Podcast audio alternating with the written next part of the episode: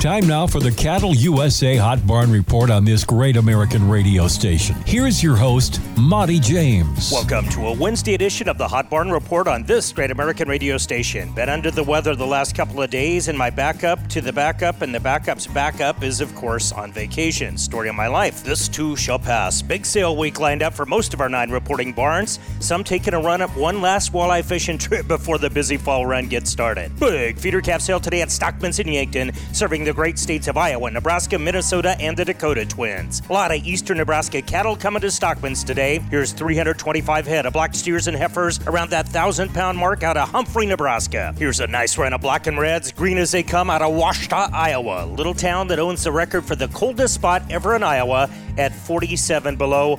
Right now, I would welcome that.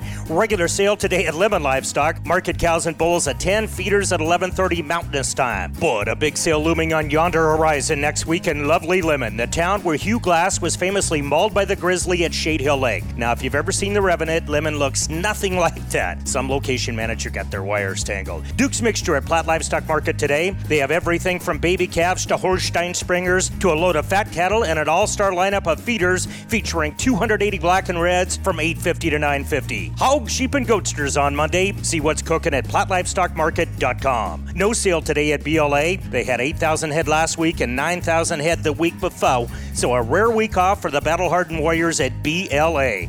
Same with Lamoni Livestock. No sale on Thursday. Got a nice packages of fall calving black cows tomorrow at Mobridge Livestock. They're going to be dropping calves August 15th or thereabouts. Great weigh up sale and feeder calves tomorrow at Presho Livestock. And you can watch all these sales and buy safely online at cattleusa.com. Speaking of which, big sale brewing this Friday at Crawford Livestock Market in the super wild west town of Crawford, Nebraska. I love that city. Got some red open heifers, got a lot of black open heifers. They even have 60 head of Corrientes for open this Friday at CLM. Big special yearling sale going down next Tuesday at the all new North Platte Stockyards. Monty James for America's only Hot Barn Report saying travel safe, keep eating that great American beef, stay cool out there, and uh, oh, don't forget to check out the all new Your Ag Network app and join our happy little fam family on Facebook at Hot Barn Report. Well, on Facebook. I call that bold talk for a one eyed Batman.